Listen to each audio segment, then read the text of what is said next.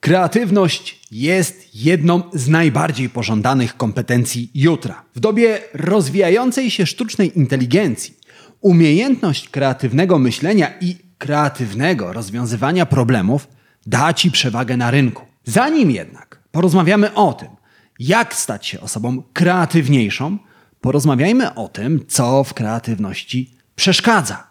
I rozprawmy się z trzema najpopularniejszymi mitami, w które być może wierzysz i które ograniczają Twoją kreatywność. A naszą dzisiejszą opowieść rozpoczniemy dużo wcześniej niż jakąkolwiek, którą dotychczas w tym podcaście słyszałeś. Cofniemy się aż do roku 287 przed Chrystusem. Zaczynajmy. To jest podcast Marketing z głową. Źródło wiedzy dla przedsiębiorców, handlowców i marketerów, czyli dla osób, które chcą sprzedawać lepiej i chcą sprzedawać więcej. Zaprasza Łukasz Chodorowicz. Witam Cię w podcaście Marketing z głową. W podcaście, w którym rozmawiamy o klientologii. Zastanawiamy się, jak dzięki marketingowi i psychologii zmieniać przypadkowych konsumentów w płacących klientów. Pamiętaj, że skondensowaną porcję klientologii w każdy poniedziałek możesz dostać prosto na swoją skrzynkę mailową. Wystarczy, że zapiszesz się do newslettera Marketing z głową, a już w następny poniedziałek w 3 minuty nauczysz się zmieniać przypadkowych konsumentów w płacących klientów. Link do newslettera znajdziesz w opisie tego odcinka podcastu. Jest rok 287 przed Chrystusem. Jesteśmy w starożytnych Włoszech. To właśnie tu, według legendy, król Hieron II wyciąga z królewskiego skarbca sztabę złota o wadze 8 kg. Król daje złoto złotnikowi i prosi, aby ten wykonał dla niego królewską koronę. Rzemieślnik doskonale wywiązuje się ze swojego zadania. I gdy król bierze do ręki koronę, aż za nie mówił z wrażenia. To, co musisz wiedzieć o królu Hieronie, to to, że rządził królestwem żelazną ręką. W historycznych księgach obok jego nazwiska często pojawia się słowo tyran. Król nakładał na poddanych wysokie podatki, a za zebrane pieniądze finansował armię i wojny. Gdy Hieron prowadził wojny i zdobywał nowe ziemie, jego poddani cierpieli i głodowali a nastroje w królestwie były przynajmniej napięte. Nic więc dziwnego, że król popadł w lekką paranoję. Sądził, że poddani chcą go albo zabić, albo okraść. Dlatego, gdy Hieron wziął do rąk złotą koronę, od razu do głowy przyszła mu myśl, że złotnik okradł go, że zabrał dla siebie część złota, a koronę w rzeczywistości wykonał ze srebra albo z innego, mniej szlachetnego kruszcu. I tylko z zewnątrz pozłocił ją. Problem polegał na tym, że król Hieron nie potrafił tego udowodnić, nie niszcząc korony. Żył jednak w królestwie ktoś, kto już nie raz wykazał się nieszablonowym myśleniem i kreatywnym podejściem do skomplikowanych problemów. Mężczyzna, o którym mowa, już wcześniej pomógł królowi. Stworzył dla niego machinę wojenną, która na zasadzie skomplikowanego systemu luster odbijała promienie słoneczne, wzmacniała je i potrafiła palić statki nieprzyjaciela. Mowa o Archimedesie, greckim przyrodniku, matematyku i wynalazcy. Hieron wezwał Archimedesa i dał mu jedno zadanie. Archimedes miał zbadać autentyczność korony, przy czym król dał mu dwa warunki. Po pierwsze, Archimedes nie mógł korony zniszczyć. Nie mógł jej przetopić, nie mógł jej rozpołowić, ani w żaden sposób przepiłować. Drugi warunek był jeszcze trudniejszy do spełnienia. Archimedes miał na to tylko siedem dni. Jeżeli w ciągu siedmiu dni nie zbada autentyczności korony, ósmego dnia straci głowę. Zmotywowany Archimedes myślał więc intensywnie nad problemem. Tydzień jednak szybko minął, a żadne sensowne rozwiązanie nie przyszło mu do głowy, z którą, jak Archimedes sądził, wkrótce się pożegna. Zrezygnowany Archimedes postanowił po raz ostatni zażyć kojącej zmysły kąpieli, które tak uwielbiał. Poprosił więc służących, żeby wypełnili wannę po brzegi gorącą wodą. Co oczywiście było nierozsądne, ponieważ gdy Archimedes zanurzył się w wannie, część wody wypłynęła z niej i zalała łaźnię. Gdy Archimedes to zauważył, niczym poparzony wyskoczył z wanny i nagi wybiegł na ulicę, wykrzykując Eureka, co po grecku oznacza znalazłem. Co takiego znalazł Archimedes w wannie? Rozwiązanie królewskiego problemu. Kiedy Archimedes zauważył wodę wylewającą się z wanny, doznał olśnienia. Zrozumiał, że objętość wody musi odpowiadać masie ciała, które w wodzie się zanurzyło. W tym wypadku masie ciała Archimedesa. Pod wpływem olśnienia mężczyzna zrozumiał, że koronę wystarczy zanurzyć w zbiorniku po brzegi wypełnionym wodą i zmierzyć objętość wody, która ze zbiornika wypłynie. Tak też zrobił. Najpierw w zbiorniku wypełnionym po brzegi wodą Archimedes zanurzył sztabę złota, która tak samo jak sztaba, którą król przekazał złotnikowi, ważyła 8 kg. Następnie zmierzył objętość wody, która ze zbiornika wypłynęła. Następnie całą operację powtórzył, ale tym razem już z koroną. Okazało się, że w jednym i w drugim wypadku ilość wody, która wypłynęła z naczynia, była różna. A to oznaczało, że złotnik rzeczywiście oszukał króla i ukradł dla siebie część złota. Tego samego dnia złotnik stracił swoją głowę, a Archimedes swoją zachował. Ta historia opowiada, jak narodziło się prawo Archimedesa i jeden z największych mitów na temat kreatywności mit olśnienia. Wychodzimy z założenia, że kreatywne pomysły są wynikiem olśnienia, chwilowego przypływu natchnienia, czy też dotknięcia Bożym palcem.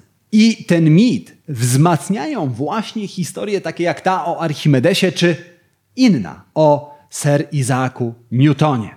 Według historii Sir Isaac Newton doznał podobnego olśnienia, gdy odpoczywał pod jabłonią.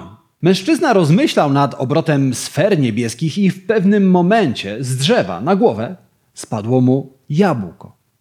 Pod wpływem uderzenia i siniaka, który na pewno pojawił się na czole Newtona, mężczyzna uznał, że na każde ciało działa siła grawitacji. I w ten sposób narodziło się prawo ciążenia. Tak przynajmniej twierdzi historia. Pod wpływem tych historii i mitu olśnienia dochodzimy do wniosku, że kreatywne pomysły są nieprzewidywalne i pojawiają się w najmniej oczekiwanym momencie. Co, jeżeli głębiej się nad tym zastanowić, ma sens. Bo skoro kreatywne pomysły są nieprzewidywalne, są rzadkie, to właśnie dlatego są takie cenne. I dochodzimy do wniosku, że kreatywne pomysły są trochę jak diamenty czy jakiekolwiek inne drogocenne kamienie. Występują rzadko i właśnie to stanowi o ich wartości. To jednak nieprawda. Kreatywne pomysły wcale nie są wynikiem olśnienia, chwilowego przypływu natchnienia. Mam nadzieję, że Michael Ciszent Michael wybaczy mi, jeżeli przekręciłem właśnie jego nazwisko. Michail napisał książkę Flow, stan przepływu. I w książce przygląda się kreatywnym ludziom tuż zanim ci wpadną na kreatywne pomysły. Okazało się, że wszystkich kreatywnych ludzi, zanim wpadną na przełomowy pomysł, na przełomowy wynalazek, łączy coś. A dokładnie kreatywny proces, który doprowadził ich do przełomowych kreatywnych pomysłów. Według autora książki, kreatywni ludzie do przełomowych pomysłów dochodzili w pięciu konkretnych krokach, a olśnienie było tylko jednym z tych kroków. Pięć etapów kreatywnego procesu to zbieranie informacji, inkubacja, olśnienie, ocena pomysłu i pielęgnacja pomysłu. W skrócie, zbieranie informacji polega na zebraniu wszystkich informacji dotyczących problemu, nad którym właśnie pracujesz. Inkubacja to etap, w którym starasz się znaleźć połączenie pomiędzy informacjami, które wcześniej zebrałeś. Steve Jobs powiedział kiedyś: Creativity is just connecting things. Czyli kreatywność to nic innego jak łączenie kropek. I na tym właśnie polega etap inkubacji. Na łączeniu kropek, czyli informacji, które wcześniej zebrałeś. Kolejny, trzeci etap to etap olśnienia. To w tym momencie robisz krok wstecz. Zostawiasz swój problem i pozwalasz nieświadomości znaleźć rozwiązanie. To właśnie w tym momencie Archimedes wziął kąpiel, a Sir Isaac Newton odpoczywał pod jabłonią. I historia o Archimedesie i Sir Isaacu Newtonie opowiada tylko o wąskim fragmencie kreatywnego procesu, o etapie olśnienia. Te historie całkowicie pomijają to, co działo się wcześniej. Pomijają to, że Archimedes i Sir Isaac Newton wcześniej zbierali informacje, dopasowywali je do siebie. Archimedes godzinami ślęczał w bibliotece i uczył się na temat złota.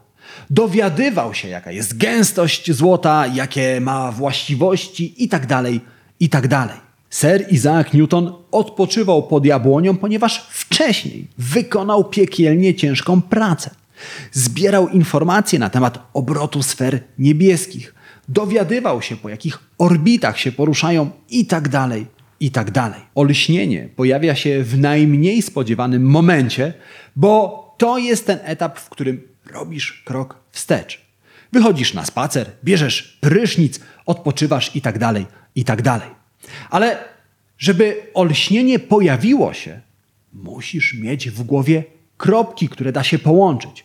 Musisz zebrać informacje. I to w rzeczywistości są najważniejsze etapy kreatywnego procesu: zbieranie i dopasowywanie informacji.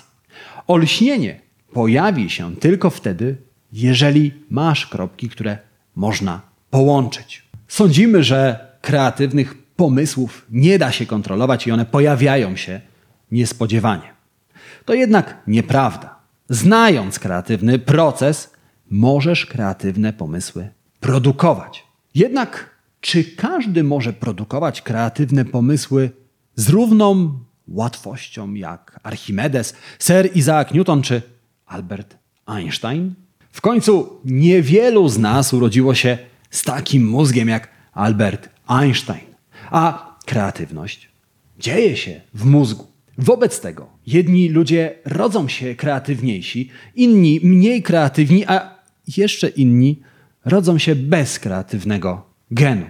I nawet jeżeli zbiorą dużo kropek, jeżeli zbiorą wiele informacji, to nie uda im się znaleźć między nimi połączenia. Tak właśnie powstaje przekonanie, że kreatywnym trzeba się urodzić. To jednak drugi poważny mit, z którym za moment się rozprawimy. Mit kreatywnego genu. I tym razem mit wzmacniają błędne przekonania. Między innymi to, że ludzie dzielą się na tych, u których dominuje lewa albo prawa półkula mózgu. Prawdą jest, że prawa półkula odpowiada za nieszablonowe i kreatywne myślenie. Kłamstwem jest jednak to, że u każdego z nas dominuje tylko jedna półkula. W rzeczywistości obie półkule są ze sobą połączone i wspierają się nawzajem. Poza tym, nieprawdą jest, że kreatywność wynika z budowy Twojego czy mojego mózgu. Gdyby tak było, większy mózg w naturalny sposób oznaczałby większą inteligencję i większą kreatywność. Tuż przed śmiercią Albert Einstein zabronił naukowcom badać swój mózg, gdy umrze. Co więc zrobili naukowcy po śmierci Alberta Einsteina? Zbadali jego mózg. Lekarze szukali czegoś, co pozwoli wytłumaczyć ponadprzeciętną inteligencję i kreatywność Einsteina. Czegoś, co wyraźnie odróżnia mózg Einsteina od mojego czy twojego mózgu. I wiesz co? Znaleźli. Einstein miał wyjątkowo mały mózg. Nie ma więc żadnego związku między inteligencją, kreatywnością a rozmiarem twojego mózgu. Naukowcy szukali tego związku również w cechach charakteru. Badali tak zwaną wielką piątkę, czyli pięć kluczowych cech charakteru. Okazało się, że żadna z tych cech nie determinuje kreatywności. Następnie naukowcy przenieśli się na geny. Szukali związku między genami a kreatywnością, badali bliźniaki jednojajowe. I co? I tym razem żadnego związku nie znaleziono. Ale związek udało się znaleźć w miejscu, w którym najmniej się go spodziewasz. Podczas badań okazało się, że największe natężenie kreatywnych pomysłów przypada na firmy, które wspierają kreatywną pracę. W 2010 roku Wilbert Gora wraz z synem Robertem wynaleźli materiał, którego dziś używamy do produkcji odzieży, a NASA do produkcji skafandrów dla kosmonautów. Mowa o materiale Goratex, kreatywnym i przełomowym wynalazku. Choć firma Gora ma na koncie więcej innych ciekawych, kreatywnych wynalazków, na największą uwagę zasługuje struktura tej firmy. W tradycyjnych firmach ścieżka kariery i rozwoju jest z góry określona. Przypomina drabinę, po której możesz się wspinać. W firmie Gora ścieżka rozwoju przypomina raczej ogrodzenie z siatki. Siatka przecina się w wielu miejscach i do różnych punktów możesz dojść na wiele innych sposobów. Na przykład w tradycyjnej firmie, żeby przekazać wiadomość szefowi, musisz najpierw porozmawiać ze swoim przełożonym, następnie twój przełożony rozmawia ze swoim przełożonym, a dopiero potem informacja dociera do szefa. W firmie Gora wygląda to nieco inaczej. W każdej chwili możesz porozmawiać ze swoim przełożonym, ale równie dobrze możesz od razu spotkać się z prezesem. Struktura siatki w firmie Gora ułatwia pracownikom komunikację. To oznacza, że nic nie stoi na przeszkodzie, żeby na spotkaniu dotyczącym nowego materiału pojawił się informatyk, który pozornie nie ma nic wspólnego z tematem, ale informatyk wnosi do burzy mózgów nowe pomysły, nowe kropki i pomaga znaleźć nowe, ciekawe, nieszablonowe połączenia między kropkami. I tak właśnie rodzą się kreatywne pomysły w kulturach, firmach, które wspierają kreatywną pracę. A to oznacza, że nie ma czegoś takiego jak kreatywny gen. Jest jednak środowisko, które wspiera kreatywną pracę i pod wpływem takiego środowiska udaje się dojść do przełomowych, ciekawych, kreatywnych rozwiązań. Kreatywnych, ale nie zawsze oryginalnych. 7 marca 1876 roku, cztery dni po swoich 29 urodzinach, do Urzędu Patentowego w Waszyngtonie wchodzi mężczyzna. Mężczyzna przyszedł opatentować wynalazek, który na zawsze zmieni Twoje życie. Mężczyzna nazywa się Alexander Graham Bell, a wynalazek, o którym mowa, to oczywiście telefon. Tego samego dnia, w tym samym urzędzie patentowym, zjawia się inny mężczyzna, nazywa się Elijah Gray. A wynalazek, który przyszedł opatentować, to telefon. Zazwyczaj sądzimy, że kreatywne pomysły są oryginalne i unikalne. To jednak nieprawda. Mit oryginalności to kolejny z kreatywnych mitów. Wychodzimy z założenia, że kreatywne pomysły są jak odcisk palca, unikalne i niepowtarzalne. To jednak nieprawda. A w skrajnych momentach może się zdarzyć, że dwie osoby, które nigdy wcześniej się nie spotkały, wpadną na ten sam albo podobny kreatywny pomysł. Tak samo jak Alexander Bell i Elijah Gray. Zastanówmy się, jak to w ogóle możliwe, że dwóch mężczyzn, którzy nigdy wcześniej się nie spotkali. Nigdy ze sobą nie współpracowali, a nawet o sobie nie słyszeli. W tym samym momencie wpadają na ten sam kreatywny pomysł. Pamiętasz, o czym wcześniej rozmawialiśmy? Kreatywność to nic innego jak łączenie kropek. Jak łączenie tych samych informacji, do których dostęp ma wiele osób. Telefon łączy ze sobą dwie pozornie niezwiązane ze sobą koncepcje: telegraf i rozmowę twarzą w twarz. Elijah Gray, zanim wpadł na pomysł telefonu, pracował przy ulepszaniu telegrafu. Alexander Bell, zanim opatentował telefon, również pracował nad telegrafem i zastanawiał się, jak przy pomocy impulsów elektrycznych przenieść, przekazać, przetransmitować głos. A więc obaj mężczyźni mieli dostęp do tych samych kropek, do tych samych informacji. Doskonale znali budowę telegrafu i doskonale znali drugą kropkę rozmowę twarzą w twarz. A więc w rzeczywistości kwestią czasu było to, zanim któryś z nich wpadnie na pomysł telefonu. Tak się złożyło, że obaj wpadli na ten pomysł jednocześnie. Założę się, że w tym samym czasie inni wynalazcy pracowali nad tym samym problemem i próbowali znaleźć połączenia między tymi samymi kropkami, między telegrafem a rozmową twarzą w twarz. A czysty zbieg okoliczności sprawił, że akurat ci dwaj mężczyźni znaleźli te połączenia w tym samym czasie. Kreatywne pomysły mogą być oryginalne i niepowtarzalne, ale coraz rzadziej takie są. Dziś wszyscy mamy dostęp do tych samych informacji. Ty, ja i inni ludzie w mgnieniu oka możemy zdobyć praktycznie każdą informację dostępną w internecie. Internet skruszył granice między informacjami i otworzył nam drzwi do wielu kropek. Może się zdarzyć, że ty, ja i inni ludzie w tym samym momencie wpadniemy na ten sam albo podobny kreatywny pomysł. Ale to wcale nie uczyni Twojego, mojego czy czyjegoś pomysłu mniej kreatywnym. A więc oryginalne, niepowtarzalne i jednocześnie kreatywne pomysły to mit. One zdarzają się coraz rzadziej. I ta wiadomość jest dla ciebie pewną ulgą. Szczególnie jeżeli wcześniej czułeś presję związaną z wymyślaniem niepowtarzalnych, kreatywnych pomysłów.